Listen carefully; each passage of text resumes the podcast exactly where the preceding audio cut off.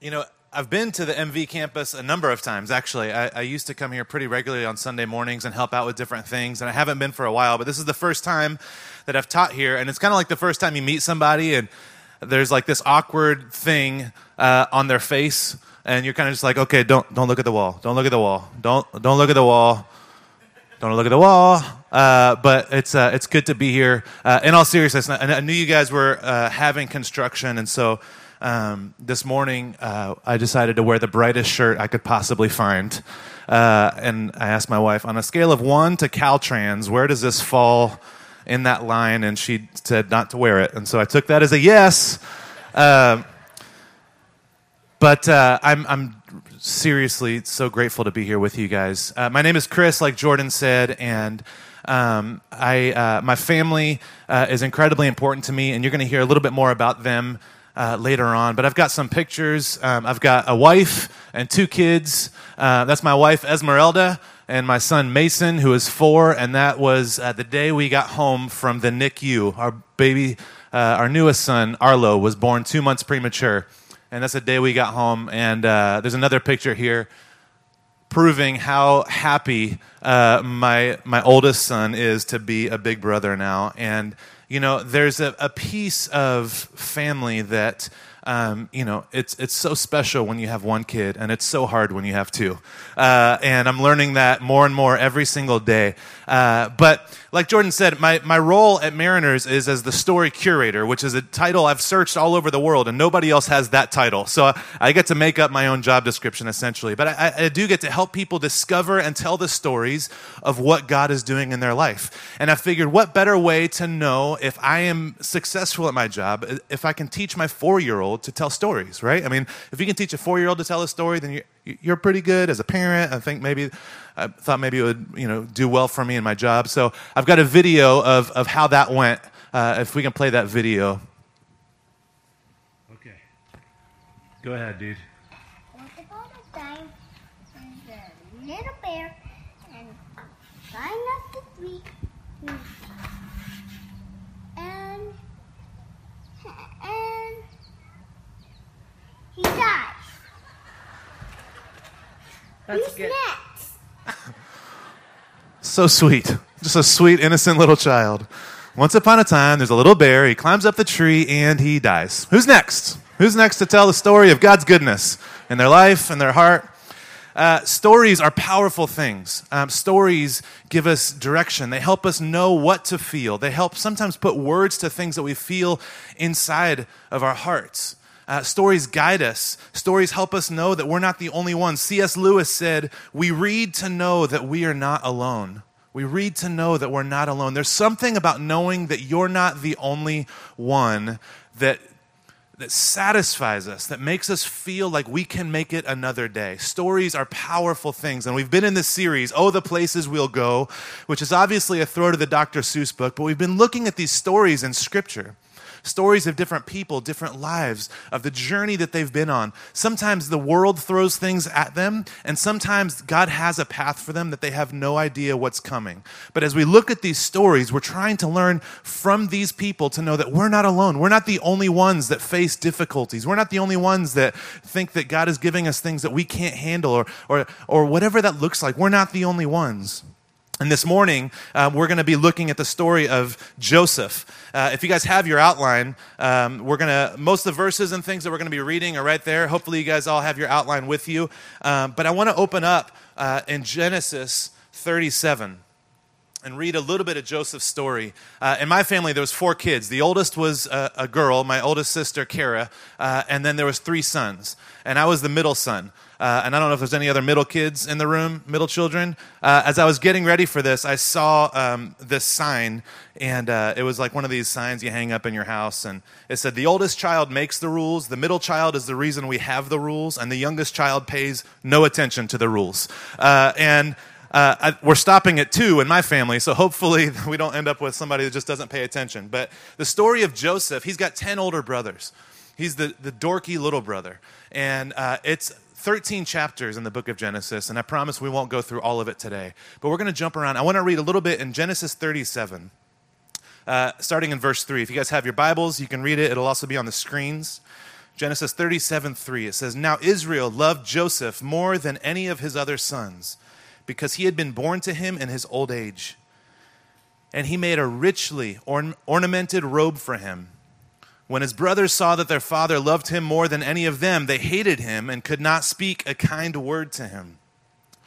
Joseph had a dream, and when he told it to his brothers, they hated him all the more. He said to them, Listen to this dream I had. We were binding sheaves of grain out in the field when suddenly my sheaf arose and stood upright, while your sheaves gathered around mine and bowed down to it. His brothers said to him, Do you intend to reign over us? Will you actually rule us? And they hated him all the more because of his dream and because of what he said. Now, again, if you guys have older siblings, especially if you have older brothers, I mean, your, your little brother coming up and kind of presenting this dream to you has got to be like, uh, yeah, I don't think so. This is not happening. Uh, and, you know, for those of us that have older siblings, we know the, the tension that that can create. And this is much more than just sibling rivalry. This gets incredibly serious. Later on in 37, uh, verse 18, uh, Joseph went to find his brothers. His father sent him. And it says, Joseph went after his brothers and found them near Dothan. But they saw him in the distance, and before he reached them, they plotted to kill him. Here comes that dreamer, they said to each other. Now, come now. Let's kill him and throw him into one of these cisterns and say that a ferocious animal devoured him. Then we'll see what becomes of his dreams. I mean, this is much more serious than sibling rivalry. This is much more serious than being annoyed with your little brother. This is, I mean, there is hatred. There is hatred for him, there's hatred for what he said to them that would happen. And Joseph, I mean, he didn't handle everything the right way. But if you guys are familiar with the story, most of the time we hear about this multicolored, this technicolored coat that his father gave him. But if you guys are familiar with the story, you know what happens is one of the brothers decides, he's the good brother. He says, let's not, guys, we can't kill him.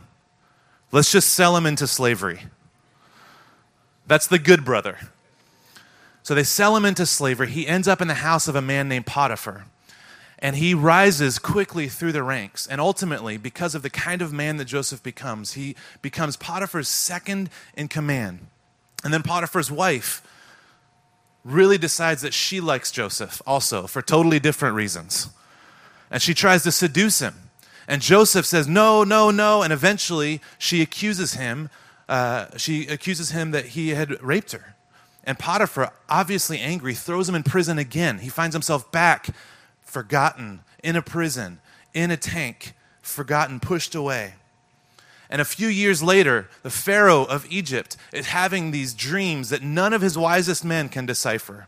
And finally, somebody says, I think there's a man that is able to, to understand dreams in this prison. And so he calls him, and Joseph ends up being able to, to interpret these dreams for, for the Pharaoh. These dreams are dreams that there's going to be seven years of abundance, of food, of, of, of wealth, of, of growing, of harvesting, and then it's going to be followed by seven years of, of nothing. Seven years of, of desolation. And he explains this dream, uh, and Pharaoh is so impressed that Pharaoh ends up putting him in second command. But as we look at this story, and we're going to hit some of these notes a little bit later, but we all have these expectations. In our lives, we have expectations. In our vacations, we have expectations. In our marriages, we have expectations. Joseph wasn't any different. If you look on your outline, there's expectations versus reality. God gives him a dream. God gave him a clear dream, a vision. God said, Here is what's going to happen. Now, if God gave you a dream, you would expect that that's going to come true in the way that whatever your mind thinks. God gives him a dream. He's the favorite child on top of that. Out of all of his brothers, he's the favorite child. His dad, in giving him this coat, basically signifies you are going to be the one that gets the inheritance. He's the favorite child. He was godly and strong in character, and we see that with Potiphar's wife. He didn't bend, he didn't break, he stood up, he did what was right.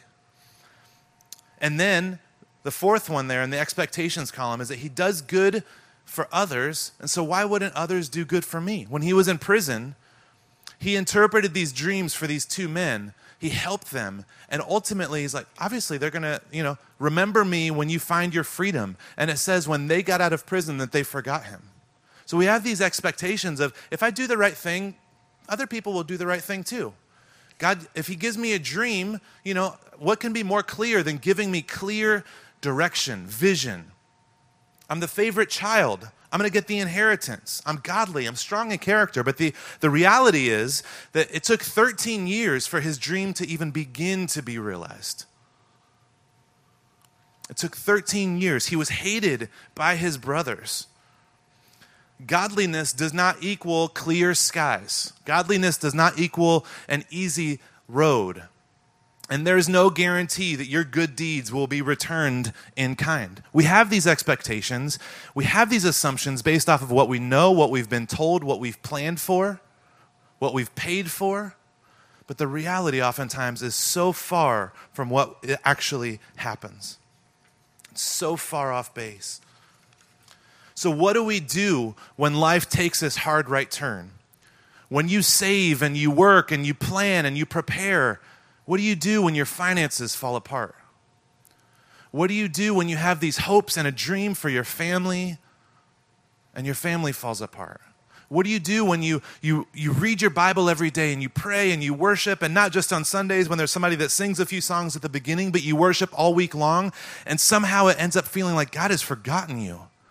When your expectations don't meet up to reality, what do you do? As we look at Joseph's journey, there's lots of things we can learn about the way that God guided him through times of pain and joy. And I want to look at three lessons today, three quick lessons from Joseph's life. And you guys can follow along in your outline. The first lesson I want to look at from Joseph's life, when expectations don't meet up to reality, the first lesson is that Joseph honored God at all times. Joseph honored God at all times. In Genesis 39, verse 4, is on your outline. It says, Joseph found favor in his eyes, his eyes meaning Potiphar's eyes, and Potiphar put him in charge of his household.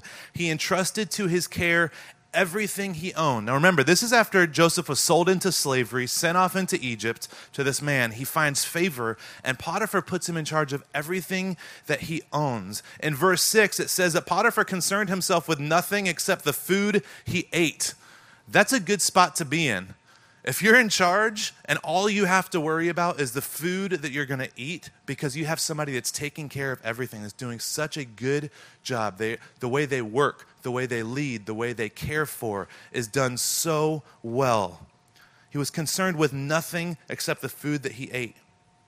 Joseph honored God in the way that he worked. He honored God in the way that he stood for Potiphar, in the way that he cared for that household, in the way that he led there. And then again, uh, in verse 39, after Potiphar's wife tries to seduce him, he says, How could I sin against God? So he's not only honoring God in the way that he's working, but in the way that he's living. I mean, he's got full control over everything, and he's got this temptation that comes. How could I sin against God? Honoring God at all times. And in Genesis 41, another verse there on your outline, this is after he stands before Pharaoh, and Pharaoh says, he pulls him out of prison. He's been in prison. He's been forgotten. He's been through the ringer at this point. He pulls him out of prison, and Pharaoh says to him, I'm told that you can decipher dreams. And Joseph says, I cannot do it, but God will give Pharaoh the answer he deserves, the answer he desires. I mean, I can't imagine this sense of being in prison for years and years and being forgotten and lied to and falsely accused. And finally, you're standing in front of the most powerful person in the world at this point. And they say, I'm heard that you can do good things for me, and saying, I can't, but God can. He didn't say, I sure can. How can I help you, sir? He didn't say, Absolutely, let's figure this out together. He didn't say, I am smarter than the rest of the people that you've asked. He said, I cannot, but God can. In all these situations, Joseph honored God at all times. When the expectations didn't meet up with the reality, he honored God. When he had an opportunity to be lifted up, he honored God. When he was down in the pit and forgotten, he honored God at all times. Some of us are good at honoring God when things aren't going well, when things are struggling. You know, we find ourselves at this place of relying only on God, of praying, of, of worshiping, of, of saying, God, please, God, I trust, God, I will never do this again. God, I will, whatever, please help, please, please. Some of it, and that's me. When things are falling apart, I find myself on my knees faster than any other time. And when things are going well, it becomes kind of an afterthought. It's not intentional, but there's a sense that I, am doing all right. All right, I'm, I'm doing okay. And God becomes an afterthought. And then there's other people, there's other people that it's the opposite. When things are going well, we have nothing but praise for God. And when things start to fall apart and crack and crumble around us, we get angry. God, why are you doing this to me? Have I not committed my life to you? Have I not tithed every week? Have I not read my Bible? Have I not tried to raise my family the right way? Have I not, have I not, have I not? You owe me. Why would you do this to me? Joseph honored God at all times. And for us, we have to ask ourselves what, what is our tendency? We have to be aware of that. We have to be aware of our own tendency.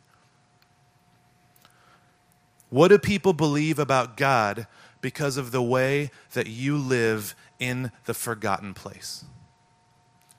When you are in the pit, when you are in prison, enslaved, lied to, falsely accused, what do people believe about God because of the way that you live in that space? At the same time, when you are on the mountaintop and everything is everything is going your way, what do people believe about God because of the way that you celebrate? Because the way that you're joyful, because of the way that you have enough. What do you do when you have enough? What do you do when you have more than enough? How do, how do you honor God at all times? These are the questions we have to ask ourselves as we learn to follow the path that God's given us. The second lesson in the story of Joseph on your outline, the second lesson is that Joseph found the blessing in the suffering. Joseph found the blessing in the suffering. After Joseph was in Egypt and a number of years, he ended up having two sons. And the first son he named Manasseh. And he said, Because God has made me forget all my trouble and all of my father's household. And the second son he named Ephraim because God has made me fruitful in the land of my suffering. And this is just two verses in this 13 chapters of story, but I think that this is such an incredible picture of the person that Joseph was and the way that he navigated his expectations not meeting up with reality. He says, God has made me forget my father's household. He was the heir to his father's house. He had 10 older brothers. He should have been way back in line but he was the heir to his father's house. And so to forget his father's household, to embrace the place that God had brought him to, and not rage against it because he deserved something more or because he deserved something else. He says, I've forgotten my father's household. What I was promised, what I was owed, what I deserved, I've forgotten that. I've let that go.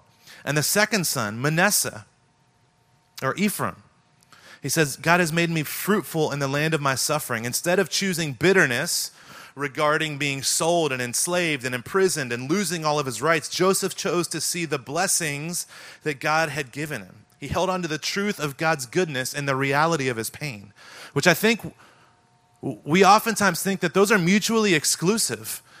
We struggle with this idea of if I'm experiencing pain, if everything's falling apart, if I've lost a loved one, if I've been treated unfairly or poorly, then we question God's goodness. But God's goodness is not tied to our circumstances at all. God's goodness is the rock that we hold on to in the middle of our circumstances when things are bad and when things are good.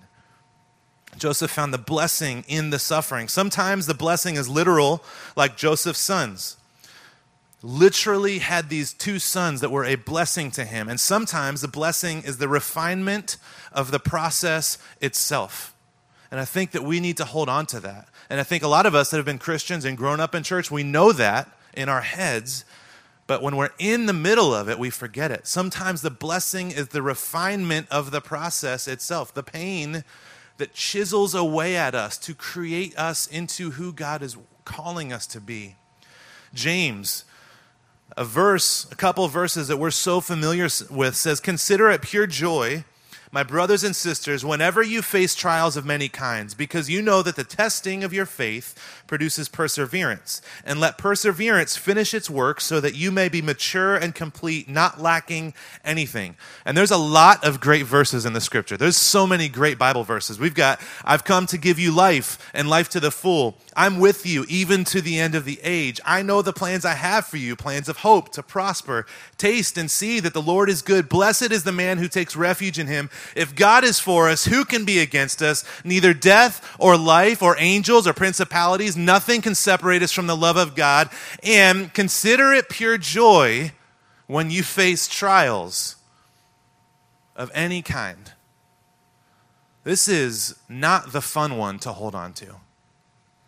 This is not the easy one to respond to. This is the struggle. This is the battle. Consider it pure joy. Find the blessing in the suffering. Have you looked for the fruit in the land of your suffering? Some of you today are in a difficult place. Have you looked for the blessing in the suffering? It's there. I promise it's there.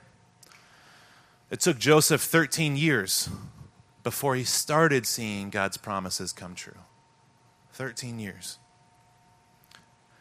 But the reality is that I know it can be easy to look at Joseph's life and his journey as history because we know how it ends, right? We can look back and say, yeah, it's easy, just have hope because you, it ended okay. You ended up in a pretty decent spot. You got what, you know, God's vision, God's dream, it came true. But in the middle of it, which is where some of us find ourselves today, in the middle of it, we have no idea how it's going to end. In the middle of it, all we can see is the pain, and all we can feel is forgotten. So, what about those of us that are in the middle of it? Because we don't have the luxury of knowing the end. The third piece of Joseph's journey, and the piece that I think speaks to those of us that are in the middle of it, just by show of hands, how many of you feel like you're in the middle of it today? So this is for us. And the rest of you guys, don't talk to me, don't smile at me. Joseph trusted in God's vision, not his own. We can see everything that's happening around us, but how many of us know that so much more is happening than what we can see? We know the ways we've been hurt. We can list them, we can give names. But how many of us know that God's vision is different than ours? That God doesn't work the way that we work. Joseph trusted in God's vision, not his own. When Pharaoh had these dreams, he called Joseph from the prisons. He had heard there's this man that can decipher dreams. He calls him from the prison. He says, Bring him to me immediately. And Joseph was able to decipher what these dreams meant. Pharaoh was so impressed. He, I mean, if you're the man in charge, if you're Pharaoh over all of Egypt, you have to have an endless number of counselors and wisdom and elders and people around you that know things. And he found a person in prison that was able to explain these dreams that nobody else could. And Pharaoh trusts him so much and sees how sees what kind of man that Joseph is and he puts him second in command over all of Egypt and responsible for preparing in the 7 years of plenty for the 7 years of drought, for the 7 years of famine. So famine breaks out, people come from all over. It's not just in Egypt. Joseph has been saving and storing and preparing. Seven years later, famine breaks out. People come from all over, including Joseph's brothers. And they throw themselves at the feet of this ruler that they don't recognize. And when Joseph finally reveals who he is to his brothers, they are terrified, as any older brother should be when your little brother has the upper hand. They are terrified when they realize this is the one that we wanted to kill but we ended up just so- selling into slavery. He is now the one that not only controls our lives, but the lives of all of Egypt and all of the lands around, because there is a famine, there is nothing, and we will die if he does not give us food. Joseph responds in the most amazing way after he reveals himself to them. And you guys see these verses on your outline. Joseph says, God sent me ahead of you to preserve for you a remnant on earth and to save your lives by a great deliverance. Not, I've come to terms with you guys screwing me over. Not, I can't believe you did this. Look who's in charge now. But God sent me ahead of you. That's a totally different perspective. That's a totally different vantage point. God sent me ahead of you to preserve for a remnant on earth and save your lives by a great deliverance. You intended to harm me, but God intended it for good to accomplish what is now being done, the saving of many lives. Not what is now being done, me getting to say, ha ha, my dream was true, but look at all that God is using me to do because you sold me into slavery. He sent me ahead of you for the saving of many lives. This perspective is not Joseph's vision. This is the realization that God has a vision. God can see more than we can see, and God will prepare and God will plan. He's not surprised. Through Joseph's entire journey, through the highs and the lows, Joseph chose to trust God's vision, to trust that God had called him and put him on a path. In Psalms 32 8, it says, I, God, will guide you on the best pathway for your life. I will advise you and watch over you. It doesn't say the easiest pathway for your life or the one that you would prefer. It's the best pathway for your life, and I will guide you and advise you and watch over you. Joseph, he had a dream but he wasn't living in a fantasy world. I think a lot of us struggle holding on to how do I acknowledge the pain and brokenness and at the same time believe that God is good, believe in God's vision. Many Christians, myself included, oftentimes feel like we can only be happy we feel like when things are falling apart, we have to put a smile on our face and say, Well, I know God's good, which is true. But we also can feel the pain, feel the difficulty, feel the hurt. And yes, God is good. This isn't about ignoring pain or pretending like things are easier than they are. It's choosing to trust that God, in His infinite wisdom, sees the whole story while we only see part of it. An author, Dan Allender, put it this way He says, Joseph minimized neither his plight nor his suffering. And he was able to see both in the light of purposes greater than his own life. It is a faith that allows us to suffer and struggle, yet also rest in the confidence that a larger story is being told in and through our lives. Faith is the anchor that roots us to the bedrock of God's goodness amidst the tumult of unexplained suffering. He didn't ignore the pain. He didn't deny the pain, but he held on to the pain and, and saw it in the light of something that was bigger the saving of many lives is what he put. And in 2 Corinthians 4, it says, We fix our eyes not on what is seen, but on what is unseen. Since what is seen is temporary, but what is unseen is eternal. By default, we, we, we only want to hold on to the, the tangible. We only want to trust the tangible. That's our default setting. Have you guys uh, there's a term, it's a, a scholarly term called baby strength. Have you guys heard of baby strength? It's not a scholarly term. That was supposed to be a joke. Baby strength is when a 33 year old man has a, a preemie baby and you're trying to change their diaper, but somehow they can still kick their legs free of your giant man hands. Baby strength is when you have your four year old and you're walking through a parking lot and sometimes he like judo maneuvers his hand out of yours and runs the other direction. Baby strength is a real thing, first of all. I need you guys' support on this.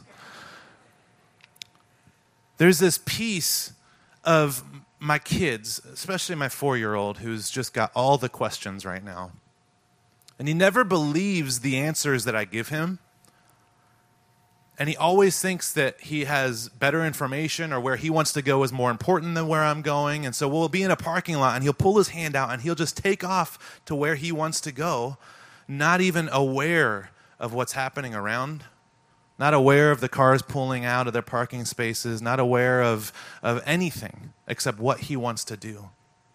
And we do the same thing. We pull our hand straight out of our Heavenly Father's because we see a shorter route, a less painful route, or because obviously He hasn't noticed how difficult our season is right now. So, you know what? I'm going to pull my hand out of yours and I'm going to figure out how to manage the pain around me. I'm going to figure out how to get out of this situation. And we all struggle with trusting God's vision over our own.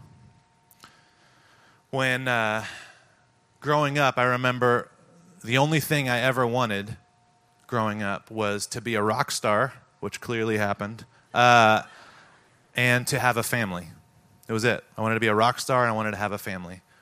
And I'll never forget the day uh, I was living in Des Moines, Iowa at the time, my own personal prison. That's a different story. And my wife was sitting across from me at the, the dinner table, and she told me that she was pregnant with our, our son Mason. And I will never forget that day. It felt like the, the realization of all that I'd wanted in life. And equally, I'll never forget the day. A couple months later, we were sitting in the ER, and there was complications and the, the doctor said if you haven't already miscarried the baby you will in the next couple days um,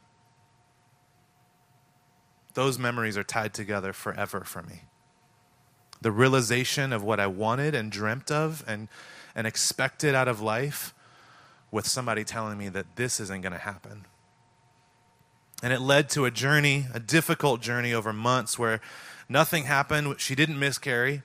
And then she ended up back in the hospital at 17 weeks. They hospitalized her, put her on bed rest. She laid on her back in bed for three months. There was one time that she sat in a wheelchair and we wheeled her outside so she could see the sun.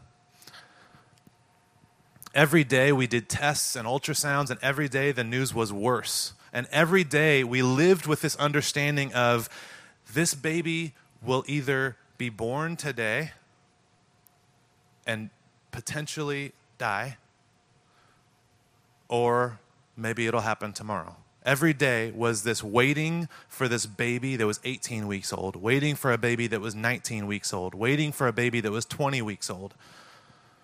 Every day, every moment was lived in fear. And ultimately, I don't know how it happened. I do know how it happened. But ultimately, she went full term, and our son Mason was born, and the doctors and the specialists had no idea how it was possible because every day for the last 30 weeks, he was supposed to be born. We were supposed to miscarry. Things weren't supposed to go well. And one specialist came in a couple days after he was born, and she said, she was in tears, and she said, I've tried to keep a brave face this whole time, but if you know what I know, then you would know that this is a miracle. And I realize that not everybody gets the miracle that I got. And I don't know fully why God had us go on that journey because it was one of the most painful journeys I've ever been on. And maybe I'll never fully know but I've gotten glimpses, and we have this idea of pain, of, of fear, of what we're expecting, not meeting up with reality. We have these different things that come our way, and we try and slip our hands out. And in those moments, I started off believing, God, you're going to do something incredible. God, I believe that you can do a miracle. And every day and every week that followed, my faith lessened. And I could only trust on the people that were around us. I had to use their faith I don't feel like praying, but yes, you can pray. Every day, every moment, it was a struggle and a battle to move forward. And we tend to have this black or white, good or bad, wrong or right, linear perspective of what is happening in our lives. Joseph was a favorite child. That's good. He had good character. That's good. But slavery is bad and prison is bad. And so obviously these things can't coexist, but God doesn't operate in the confines of time or space or linear. God's power works in and through, but also against human power. And I think we have to hold on to that. And I'm going to say it a couple more times. God's power works in and through, but also against human power. So God worked through and in spite of Joseph's brothers. God worked through his brothers throwing him into slavery, and in spite of them throwing him into slavery, God worked and this dream came true. God worked through and in spite of slavery. God worked through and in spite of prison. God worked through and in spite of famine. God worked through and in spite of Egypt. And for us, can we believe that God will work through and in spite of your family falling apart? Could God work through and in spite of the loss of a job? Could God work through and in spite of bankruptcy, affairs, divorce, illness, cancer? Could God work through and in spite of that? Do we believe that today? Because that is ultimately the gospel. That is the gospel. That is the good news that God works through and in spite of Christ's death on a cross. Death, God works through and in spite of death to give us life. God takes our crooked paths, the pain that others have caused us, the mistakes that we have made, and He makes something even more beautiful than we could ever have imagined.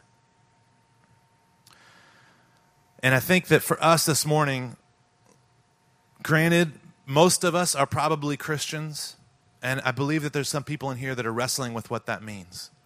But I think that we find ourselves in two different places this morning in prison, forgotten in a pit. And the question is can we believe that God will work through and in spite of your current circumstances? That even tomorrow you could be lifted out of the pit.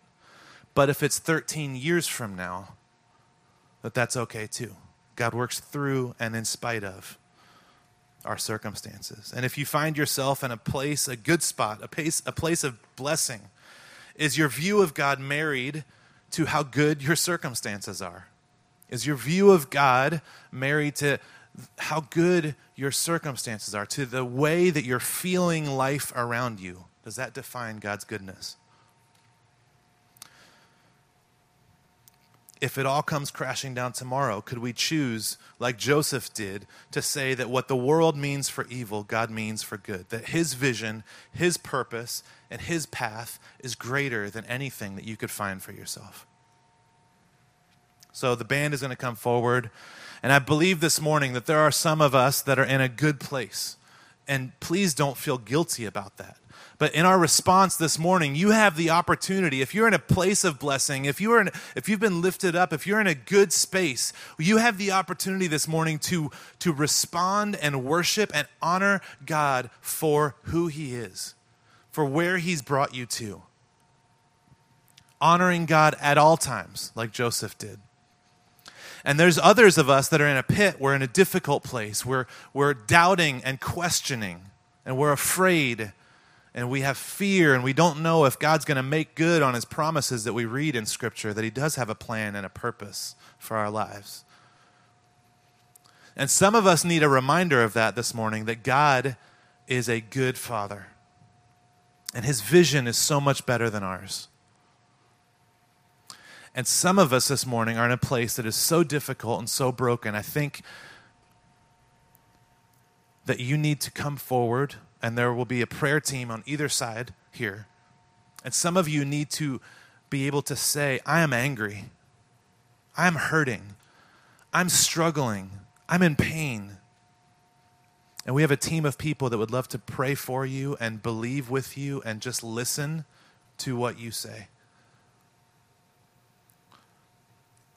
And believe that God can work through and in spite of whatever the obstacle is, whatever the pain is that you have experienced this week, this year. Will you pray with me?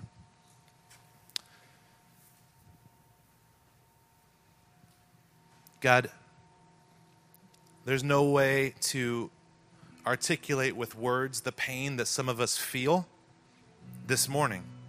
Uh, all of us have experienced pain, and we will again in the future. But some of us this morning are in such a difficult place that words can't even do it justice. And so, in these moments, God, we want to respond to you. For those of us that are ready to worship and be grateful and stand and honor you for the place that you've brought them, God, and for those of us that are broken and holding back tears that need to just say it out loud that I'm afraid, I don't know, I'm confused. And God, like my four year old son pulls his hand out of mine, God, I believe that some of us pull our hands away from you.